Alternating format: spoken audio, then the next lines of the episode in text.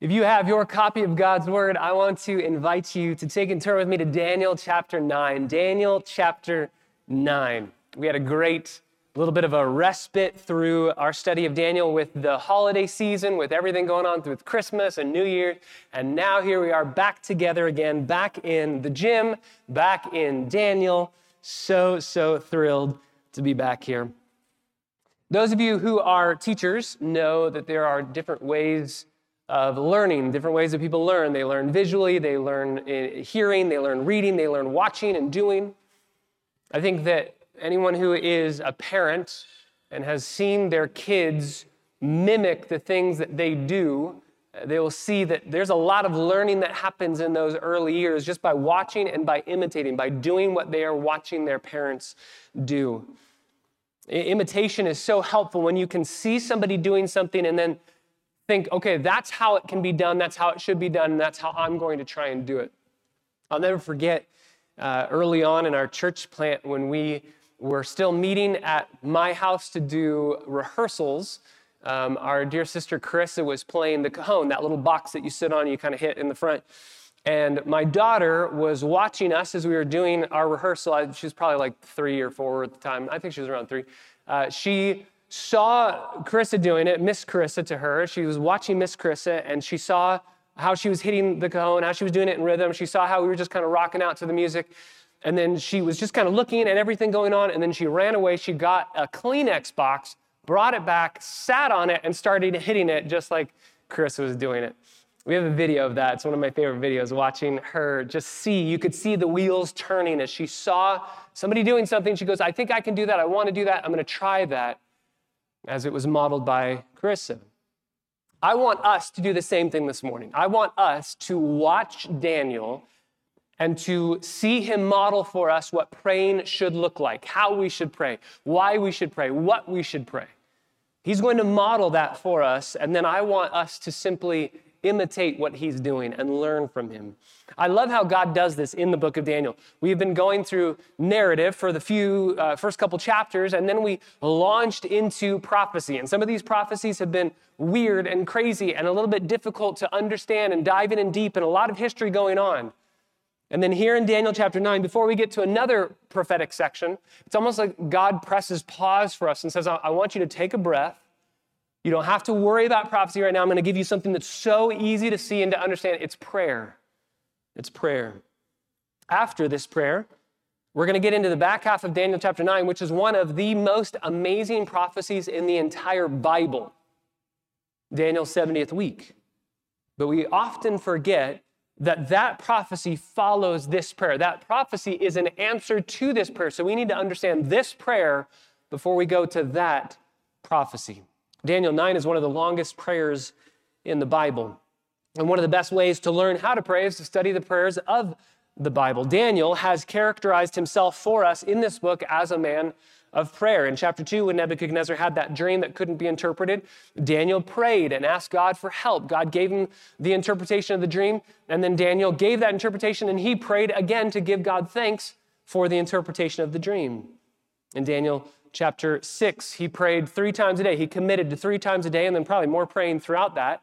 But he committed to three times during the day, and that's what got him thrown into the lion's den. Daniel prays when he need, needs guidance. He prays when he wants to give thanks. He prays three times a day. And here in Daniel chapter 9, he's praying yet again, and this time he's praying a prayer of confession. John Owen, uh, the old Puritan author, said, quote, What an individual is in secret on his knees before the Lord, that he is and no more. So I want to ask you right off the bat how is your prayer life going? January 2023, maybe some New Year's resolutions to pray more, to pray more specifically, to have greater times of praying. How's your prayer life going? And then in your praying, what is it that you are praying for? This morning, we are going to see Daniel model for us how to pray, what, prayer should have inside of it, and then how to confess sin the way that we should be confessing it. So let's read this section together Daniel chapter 9, verses 1 through 19, and ask God's blessing on our time this morning. Daniel writes in verse 1 In the first year of Darius, the son of Ahasuerus, from the lineage of the Medes, who was made king over the kingdom of the Chaldeans. In the first year of his reign, I, Daniel, discerned in the books the number of the years concerning which the word of the Lord came to Jeremiah the prophet for the fulfillment of the laying of waste to Jerusalem, namely 70 years. So I gave my full attention to the Lord to seek him by prayer through supplications with fasting, sackcloth, and ashes. And I prayed to the Lord my God, and I confessed and said, Alas, O Lord, the great and awesome God, who keeps his covenant and loving kindness for those who love him and keep his commandments. We have sinned. We've committed iniquity. We've acted wickedly. We've rebelled. We've even turned aside from your commandments and judgments. Moreover, we have not listened to your slaves, the prophets who spoke in your name to our kings, our princes, our fathers, and all the people of the land. To you, O Lord, belongs righteousness, but to us, open shame, as it is this day. To the men of Judah, the inhabitants of Jerusalem, and all Israel, those who are nearby, those who are far away, and all the countries to which you have banished them because of their unfaithful deeds which they have committed against you. O Lord, to us belongs open shame, to our kings, our princes, and our fathers, because we have sinned against you. To the Lord our God belong compassion and forgiveness, for we have rebelled against him. Nor have we listened to the voice of the Lord our God to walk in his laws, which he put before us through his slaves, the prophets. Indeed, all Israel has trespassed against your law, even turning aside, not listening to your voice, so that the curse that has been poured out on us, along with the oath which is written in the law of Moses, the servant of God, because we have sinned against him. Thus, he has established his words, which he had spoken against us and against our judges who judged us, to bring on us great calamity. For under the whole heaven, there has not been done anything like this that was done in Jerusalem.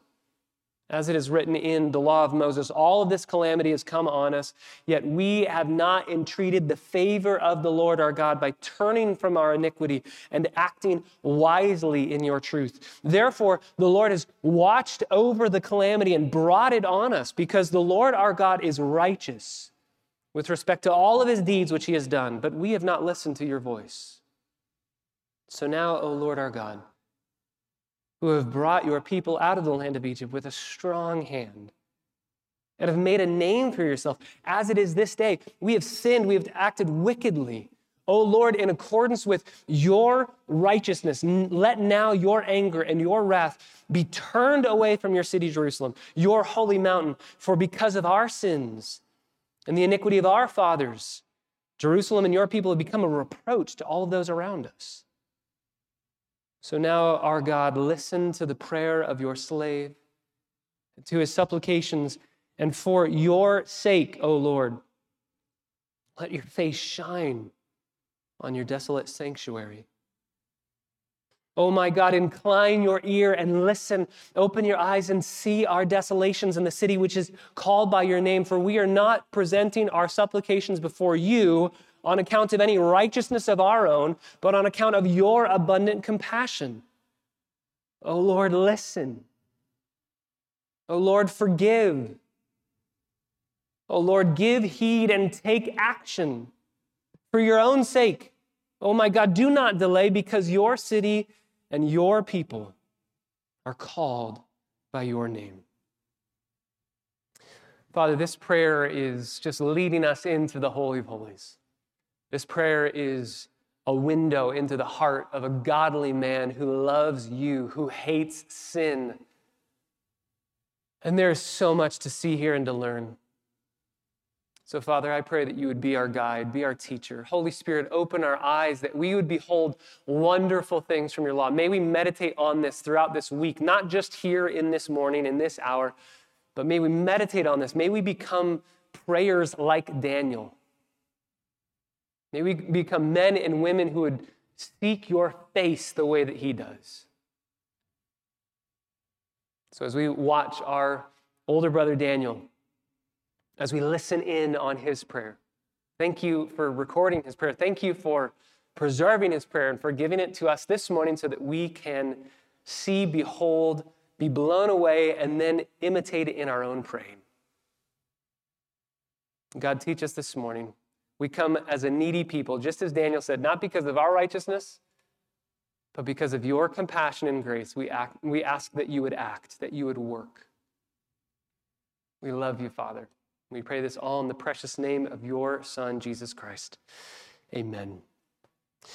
What I want to do this morning is I want to split this prayer up. I think there's three main sections in this prayer. We will see if we can get through the first two sections. And what I want to do is I want to ask two questions about these first two sections. Number one, what should we learn about prayer? And then number two, what should we learn about confession? I believe that there are four aspects of praying that are seen here in this prayer. And then I think there are four aspects of confession that are seen in what Daniel is saying. So let's go through the first four aspects of prayer, and then we'll see if uh, time allows for us to go through the four aspects of confession. So, number one, if we want to learn to pray, four aspects of praying that we learned from Daniel. Number one, prayer flows from studying the scripture. Prayer flows from studying the scripture.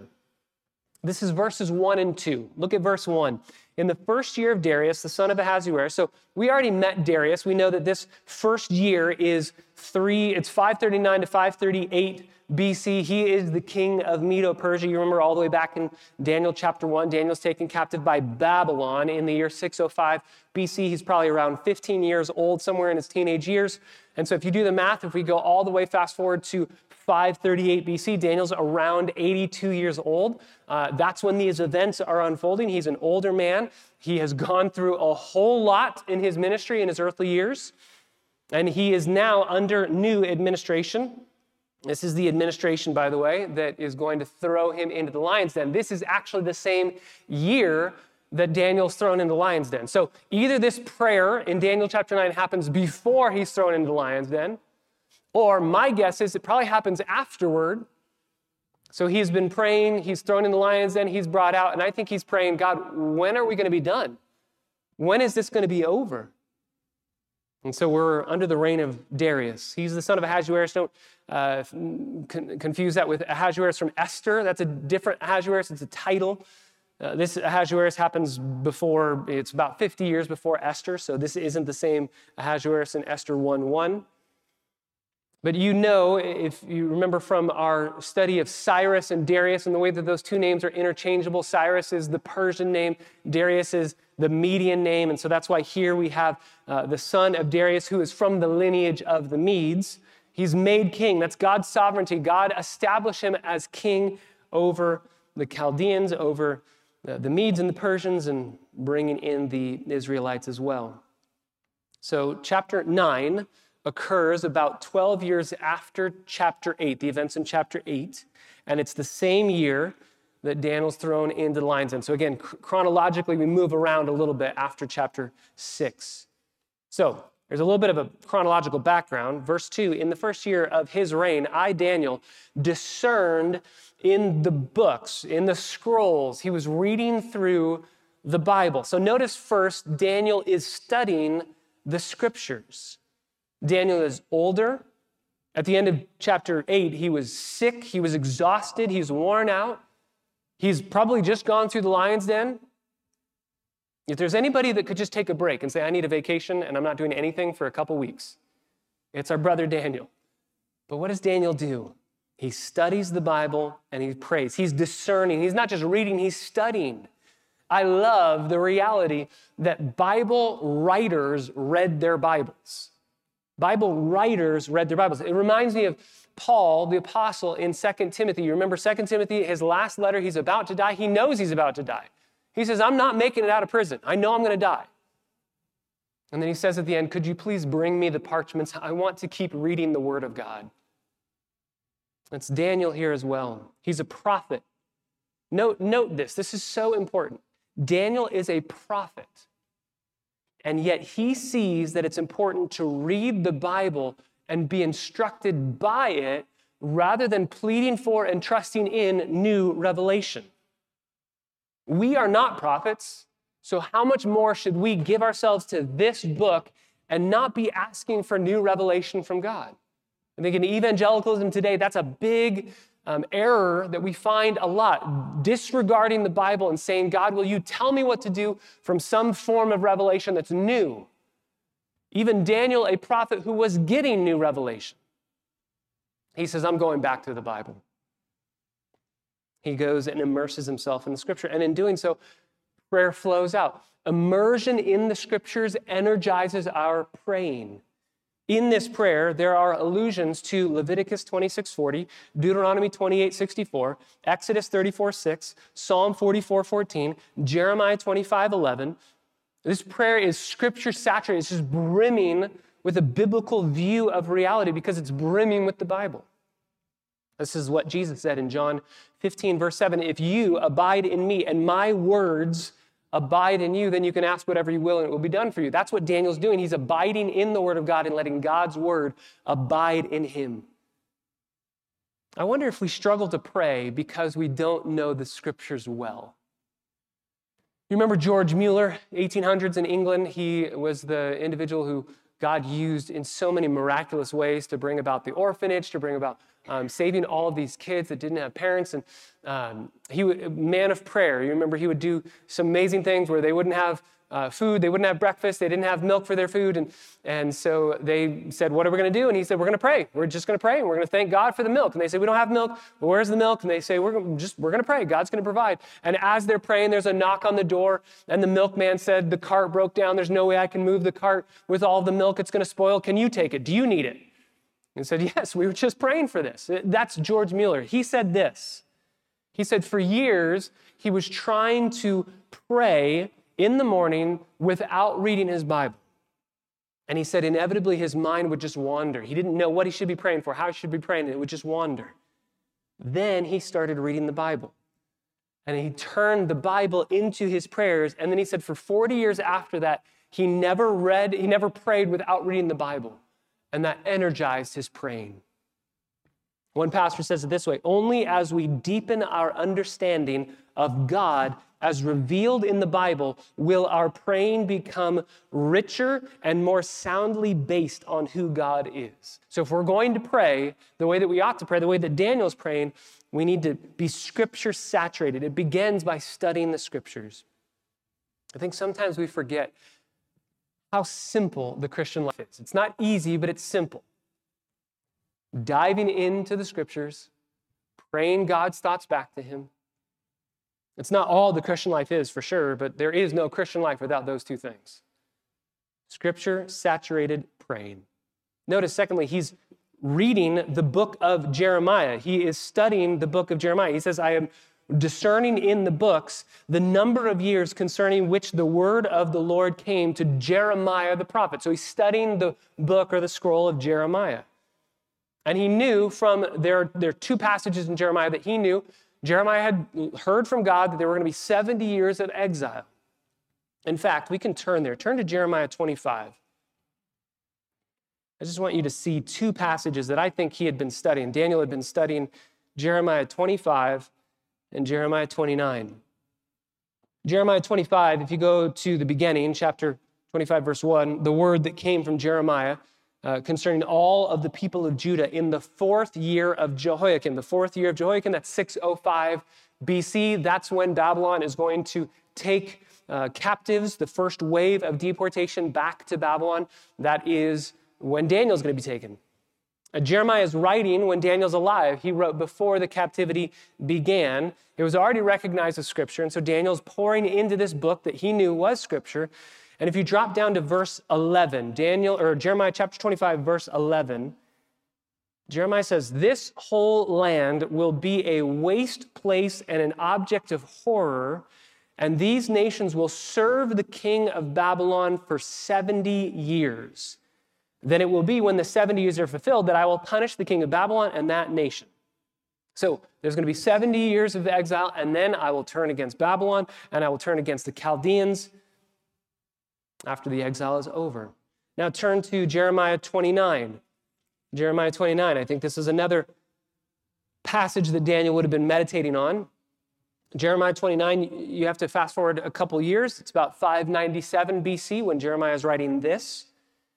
And he writes in verse 4, start in verse 4 Thus says the Lord of hosts, the God of Israel, to all of the exiles whom I have sent into exile from Jerusalem to, to Babylon. So, this is what you're supposed to do if you're in exile from Jerusalem to Babylon. This is what you're supposed to do build houses, verse 5, live in them. You're going to be there a while, 70 years. Build houses, live in them, plant gardens, eat their fruit. Take wives and become the fathers of sons and daughters. Take wives for your sons and give your daughters to husbands that they may bear sons and daughters. Multiply there, do not decrease.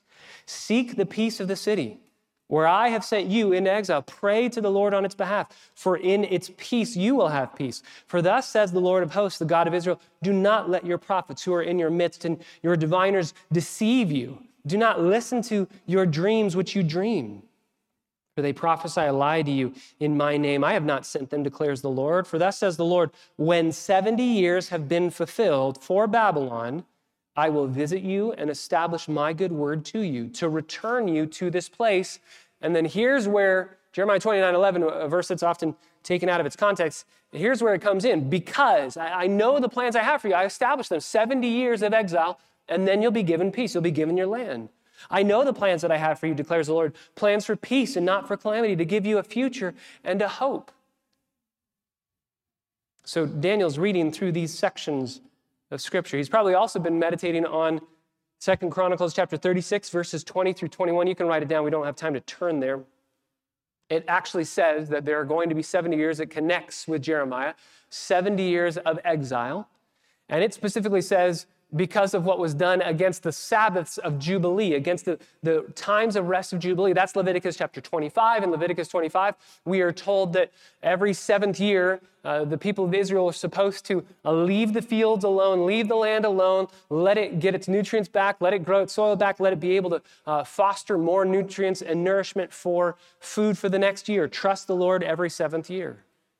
And so Second Chronicles 36 tells us that the reason why, one of the reasons, many reasons, why Israel was taken away into exile was because of their disobeying the Sabbath law of the year of Jubilee. So Daniel is reading through all of these things, and he sees, back in Daniel 9, verse 2, he sees that it's 70 years that we are supposed to be in exile, and he sees we're coming up on the 70 years. We're about to be there. That's the historical background of why this prayer is being prayed. Notice he's not just reading Jeremiah 25 and 29, he's studying it, he's discerning it. By the way, Daniel believed the Bible had prophecy and that the Bible predicted the future. And Daniel believed that the 70 years that were predicted were literal years. He didn't think they were some figurative thing for something else. No, they were literal 70 years. And so he's taking the promise of God and he's praying that back to God. And in this prayer, in verse 2, it says, the number of years concerning which the word of the Lord came to Jeremiah. You'll see that in your Bible in all capitals, that word Lord, L O R D, all capitals. That's Yahweh, that's God's covenant keeping name. That word, Yahweh, has not been used in the book of Daniel at all up until this point. And then in this chapter alone, it's used seven times because as Daniel prays, he's praying based on the covenant keeping nature of God. You promise something, and I'm praying according to that promise. So, prayer, if we're going to pray like Daniel, prayer begins, it flows from a study of Scripture. It flows from meditating on the Bible, from having the Scriptures saturate your soul and praying God's thoughts back to Him. Number two, prayer begins once you've been studying the Scripture and it's flowing through you. Prayer begins, number two, by humbly entering God's presence. Prayer begins by humbly entering God's presence. This is verse three. Daniel says, I gave my attention to the Lord. Literally, it's I turned my face. I gave my face to the Lord. All other distractions are removed. I put the blinders on. I'm staring at God. I gave my face to the Lord.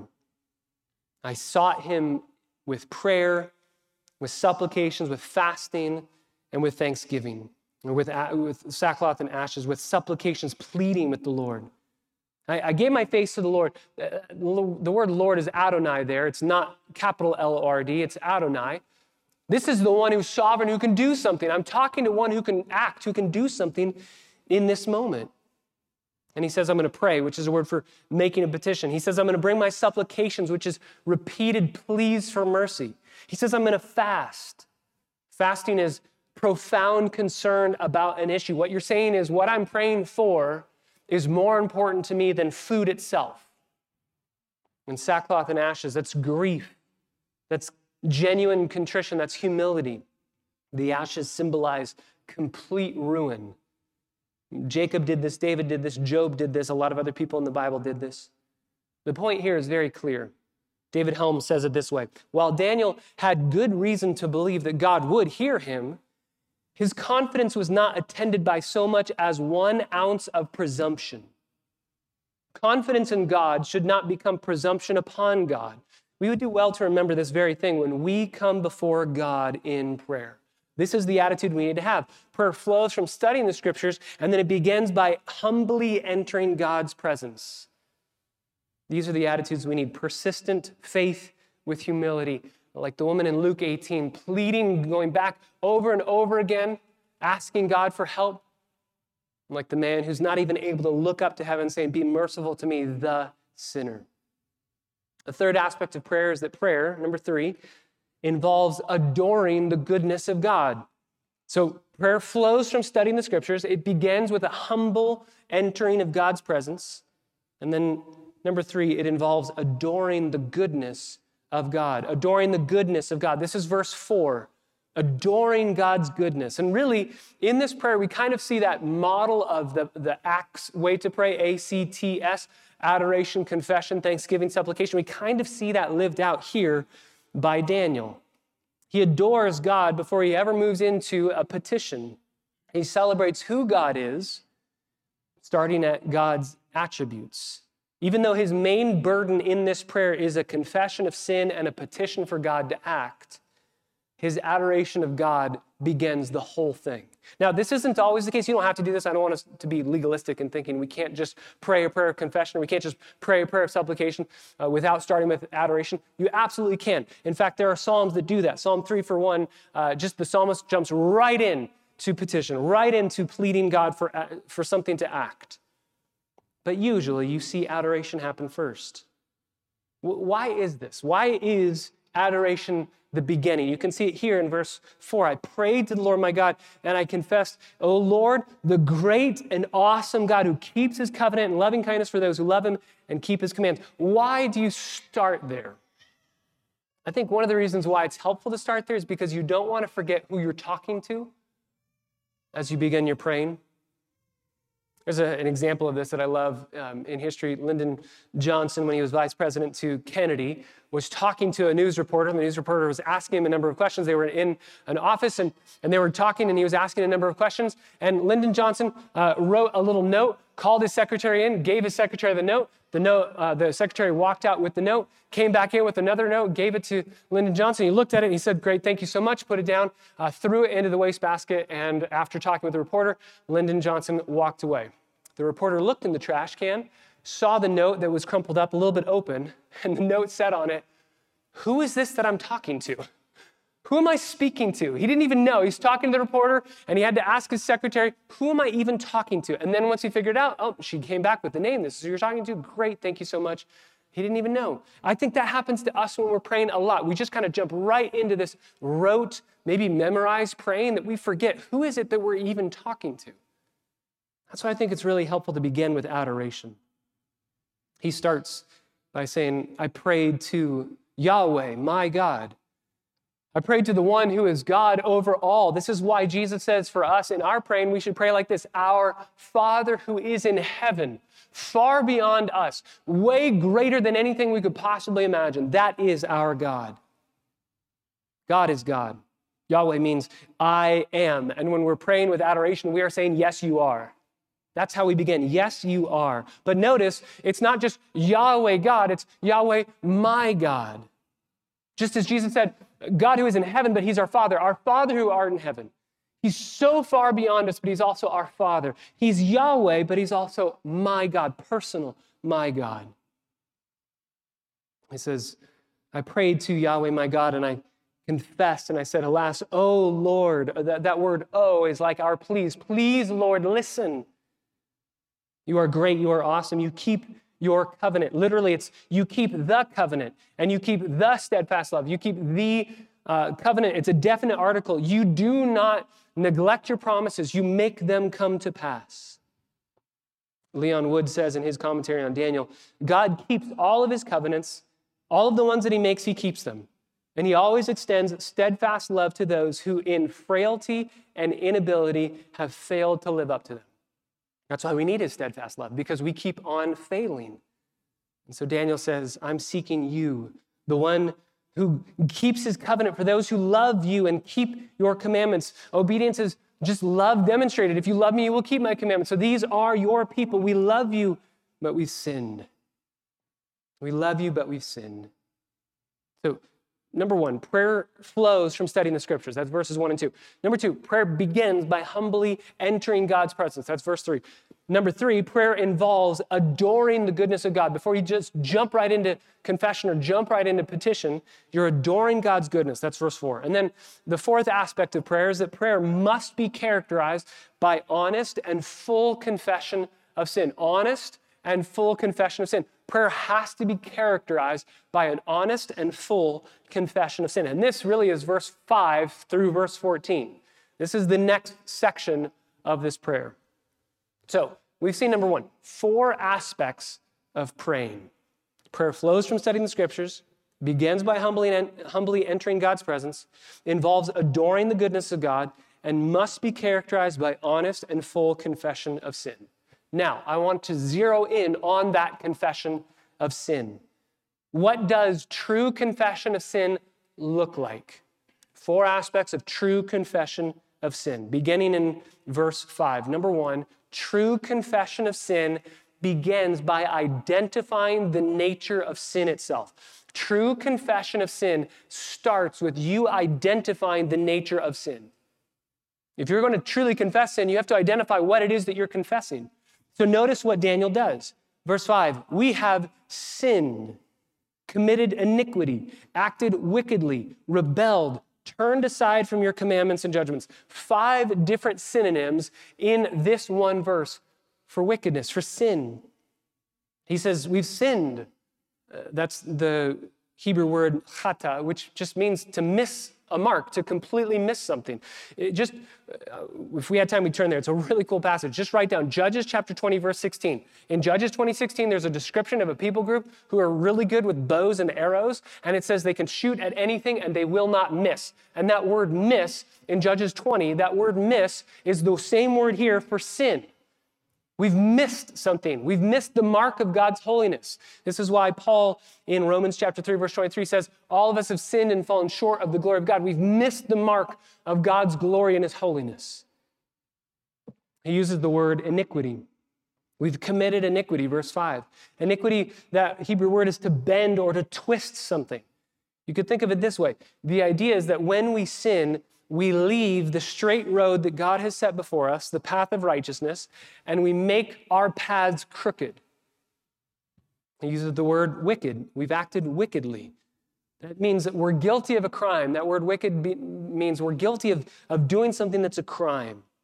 In fact, 2 Kings chapter 20, verse 25 uses this same word in regard to the exile to say, because of their wickedness, they've been sent into exile. They're going to be exiled. Daniel's not saying, you know what, we messed up, but it's human nature. Daniel's saying, we offended a holy God. He goes on to say, we rebelled. We rebelled. We refused to submit to God's authority. This is how you must identify the nature of sin. We've missed the mark of God's holiness. God set a target for us, and we didn't even come close to hitting it. Our sin is leaving the straight path that God has set, pursuing crookedness it's a crime against all of heaven. It's a rebellion against God's authority. It's saying, I don't want your authority over me. I want to be my own authority. He says in verse 6 Moreover, we haven't listened to your slaves, the prophets, who spoke in your name to our kings, our princes, our fathers, and all the people of the land. That's a phrase that's also from Jeremiah. Jeremiah chapter 44, verse 17 through 21 gives us those groups of people as well. He says, We haven't listened to anyone who tried to warn us. You must begin, as you confess sin, you must begin by recognizing sin for what it is. One older pastor, man by the name of Geoff Thomas, tells of going to a, a hospital, visiting a lady from his church who had broken her arm and was staying with her. And while leaving, he heard another lady in another room saying over and over again, I just want to die. I just want to die. So he went into her room and began sharing the gospel with her, telling her that if she does die, she's going to meet God and she needs to be prepared to meet him by praying, God, be merciful to me, the sinner. To which she responded, I am not a sinner, and if you knew me, you would know that I wasn't. I wonder how often we feel that way. We might not say that because we know that's unacceptable speech, right? But I wonder how often we feel that way especially in the way that we pray, especially when we're confessing. God, I know I did something that was wrong, but honestly, it's not that bad. There's a lot of worse things out there that I could have done. Someone like that lady just can't even begin to scratch at the screen door of the kingdom of God. Eh, you can't even come close to God if you think, you know what, I'm, I'm doing okay. We tend to minimize and lessen sin. We tend to use words that lessen sin instead of realizing God is holy, holy, holy, and we have never been in our entire lives. And God, in his just judgment, could destroy us right now. True confession of sin always begins by identifying the true nature of sin. That's verses 5 and 6. But it doesn't stop there. Number two, a second aspect of true confession. True confession continues by accepting the just consequences of sin. True confession begins by saying sin truly is sin, and you're identifying the nature of it. But secondly, it continues by accepting the just consequences of sin. This is verses 7 and 8. Daniel says, To you, O Lord, belongs righteousness. You are righteous, but us, we receive open shame. That's the just consequence of our sin. He's not dismissing the shame, he's not lessening it or downplaying it. He's saying we deserve shame. The men of Judah, the inhabitants of Jerusalem, all of Israel, those who are nearby, those who are far away, and all the countries which you have banished them because of their unfaithful deeds which they have committed against you. To us, O Lord, belongs open shame because we have sinned against you. He's not saying our punishment's too great to bear. He's not saying our shame is beyond what we actually did to offend you. He's saying we own it, we deserve it. And notice he says we. He says us and we over 20 times in this prayer. He doesn't distance himself from his people. How often do we confess in that way, where we excuse ourselves, but we pray for the sins of others, or we distance ourselves? If anyone could have done that, it would have been Daniel, because he didn't sin in the ways that these people were sinning eh, that led them to exile. But instead, he puts himself in their shoes. Bryan Chapell says Daniel confesses the reality of his sin and the people's sin because he has been called to carry their burden as his own, even though he didn't cause the burden to begin with. He feels responsible for the people under his care.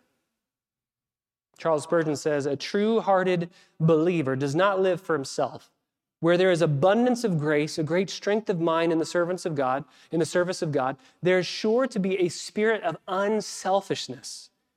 Daniel's prayer should be the blessing of God's Spirit, inspire us with the spirit of prayer, and that his example in forgetting himself and remembering his people should help us to be unselfish too and lead us to care for our people, God's people, to whom we have the honor and privilege of belonging. Again, Daniel's not saying he sinned or that somehow their sin became his sin and that he needs to repent because he was sinning their sin. That's not what he's saying. He's interceding on their behalf. He's going back and forth between saying us and me and them and there. He's moving and identifying with his people so that there's no me them dichotomy. He's not saying I'm better than my people. He's saying I'm a sinner in need of grace just like my people. But his confession doesn't stop there. So he starts by saying, this is what the nature of sin truly is. And then he continues his confession by saying, We deserve the shame that we're getting. We deserve it. We, we've earned it because of our sin.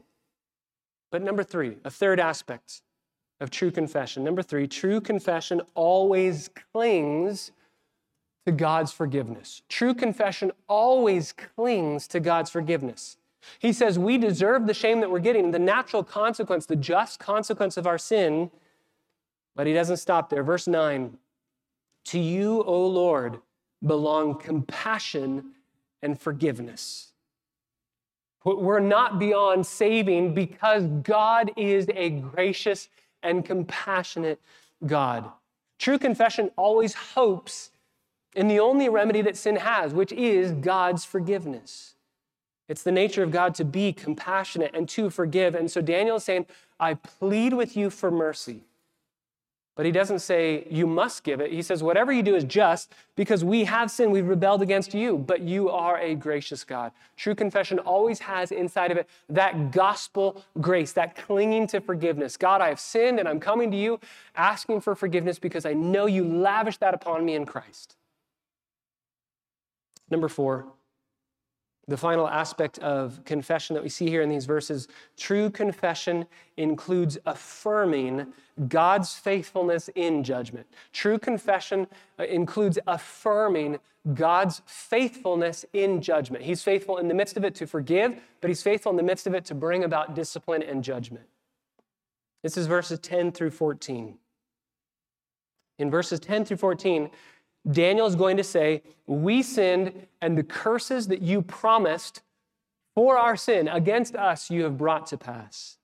These curses are also in the Bible Deuteronomy chapter 28, verses 15 through 68, Leviticus 26, verses 14 through 39. These are the blessings and the cursings. If you obey, blessing. If you disobey, cursing. If I could summarize those passages, I would say this the curse that God promised that he swore for the disobedience of his people included lack of rain, uh, poor crops, rampant diseases, infertility, being defeated by their enemies, and worst of all, being exiled out of the land of promise. Now, those things don't um, hang over our heads as if if we sin, we get those things. Those things are not applied to us, they are applied to Old Testament uh, ethnic Israel. What Daniel is saying, though, is what we are receiving isn't a surprise to us. This isn't just bad luck for us as the Jewish people. God promised that these things would happen.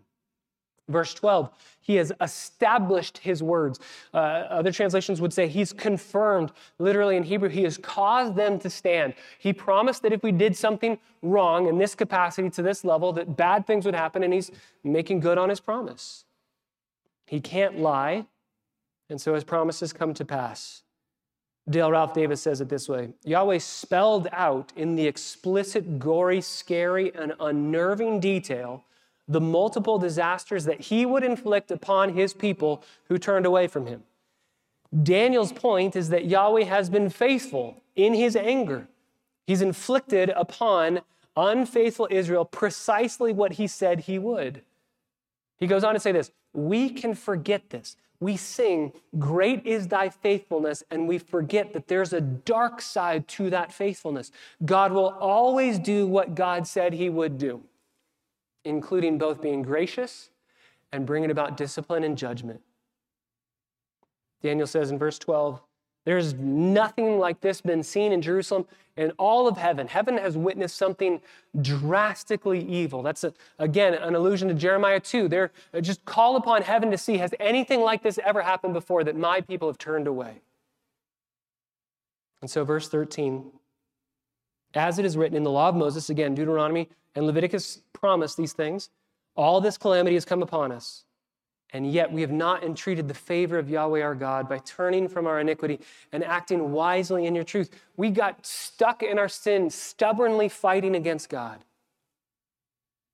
And Daniel has a concern here. He says, okay, 70 years of exile, we're about at the end of that. We're going to go back to the land, but here's the concern Have we learned our lesson as a people? Are we repentant now?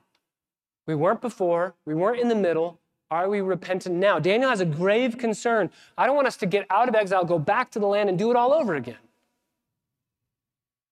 Sin short circuits God's blessing in our lives. It had to be dealt with in order for blessing to come. That's why God said, If my people will humble themselves and call me, I will hear them and I will turn away my, my judgment from them. I will bless them. This is where repentance has to begin. Biblical repentance is not feeling broken over the misery that sin has brought in your life. Worldly people feel that way, right? Worldly people, non believers feel bad that their bad things have led to bad consequences. They feel bad about that.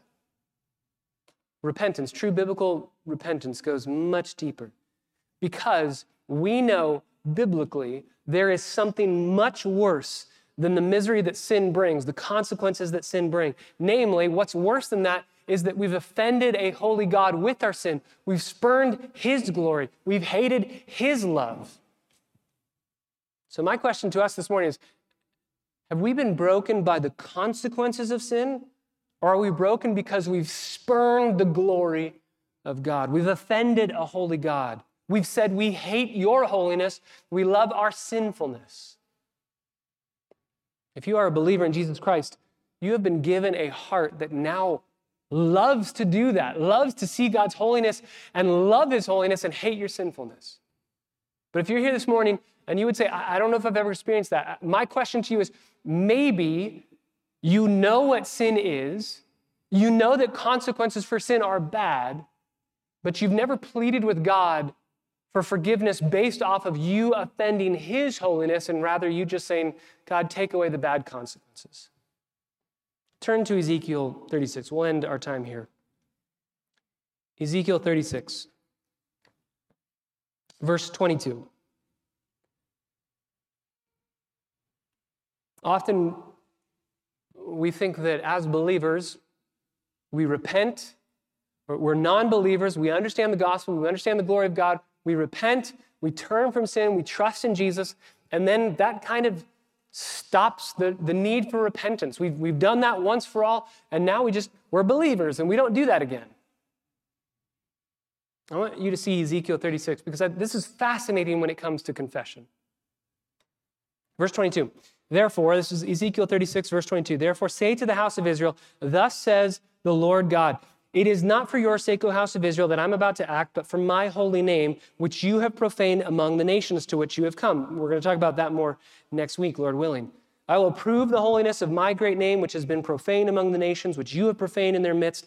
Then the nations will know that I am Yahweh, declares the Lord, when I prove myself holy among you in their sight. I will take you from the nations, gather you from all the lands. I will bring you into your own land. I will sprinkle clean water on you, and then you will be clean. I will cleanse you from all of your uncleanness and from all of your idols. Moreover, I will give you a new heart and put a new spirit within you. I will remove the heart of stone from your flesh. I will give you a heart of flesh. I will put my spirit within you and cause you to walk in my statutes, and you will be careful to do my judgments. You will inhabit the land that I gave to your fathers, so you will be my people, and I will be your God. Moreover, I will save you from all of your uncleanness. This is all God doing this work. I will call for the grain and multiply it. I will not bring famine on you. I will multiply the fruit of the tree and the produce of the field so that you will not receive again the reproach of famine among the nations. Then, verse 31. When all of this has happened, you get a new heart, old heart's taken away, you can feel for the Lord, you love the Lord. When all this has happened, verse 31, then you will remember your evil ways and your deeds that were not good, and you will loathe yourselves to your own faces for your iniquity and your abominations. So once you're saved, verse 31 happens. See, we often think it's the other way. We often think, I loathe myself, I get saved, and then I'm done with the loathing. God says, No, no, no, I'm going to give you a heart that now can loathe your evil ways and your sinfulness and your depravity and cling to the forgiveness that's found in God alone. One commentator says it this way quote, What distinguishes us from the world is not that we are less wicked, but that by the grace of God we have learned to see our wickedness for what it is, and we confess our sin. Where the confession of sin dies out, the church is no longer the church. So, two questions for us this morning. Do you pray the way that Daniel's praying? What can we learn from Daniel's prayer this morning? Those four aspects of what true prayer involves. And then, number two, do you confess sin in these four ways of confessing sin? Do you confess sin the way that Daniel confesses sin? Daniel is a man of courage and conviction, and here, communion with God. But I believe that he could never be courageous or filled with conviction apart from this communion with God. The secret to Daniel's outward strength is his inward communion with God. So may today, this week, this year, 2023, be marked by us praying differently, confessing sin differently, and clinging to the hope of forgiveness that we have in Christ. 1 John 1 9. If we confess the sin that we have, he is faithful and just to forgive us our sin and to cleanse us, not just from that one sin, but from all of our unrighteousness. Brothers and sisters, do that this day. And if you're here this morning and you have never done that before the Lord, confess sin before Him in such a way where you have clung to His mercy and grace and love. I would, I would pray that you would do that even as I pray now, and I would pray that you would also uh, come up and talk to somebody up here. We would love to, to pray with you and to show you why Jesus is a forgiving, amazing God, why He loves you, how He loves you, and how we should love Him in return. Father, we thank you so much for your amazing grace. We want to live in it now. We want to see that you are our great God in highest heaven. And you have now come down and occupied our lowly hearts. And we in our sinfulness have spurned that. And so we pray that you would own our hearts, reign supreme, conquer every rebel, rebel power. Make us love you more today. Help us to pray like Daniel, to confess sin like Daniel, and to love you like Daniel loves you. And if Daniel could do this all before the cross ever happened, how much more so do we have reason, with the assurance of pardon that's given in the gospel, to run to you now? May we do that as we sing. We pray in your name. Amen.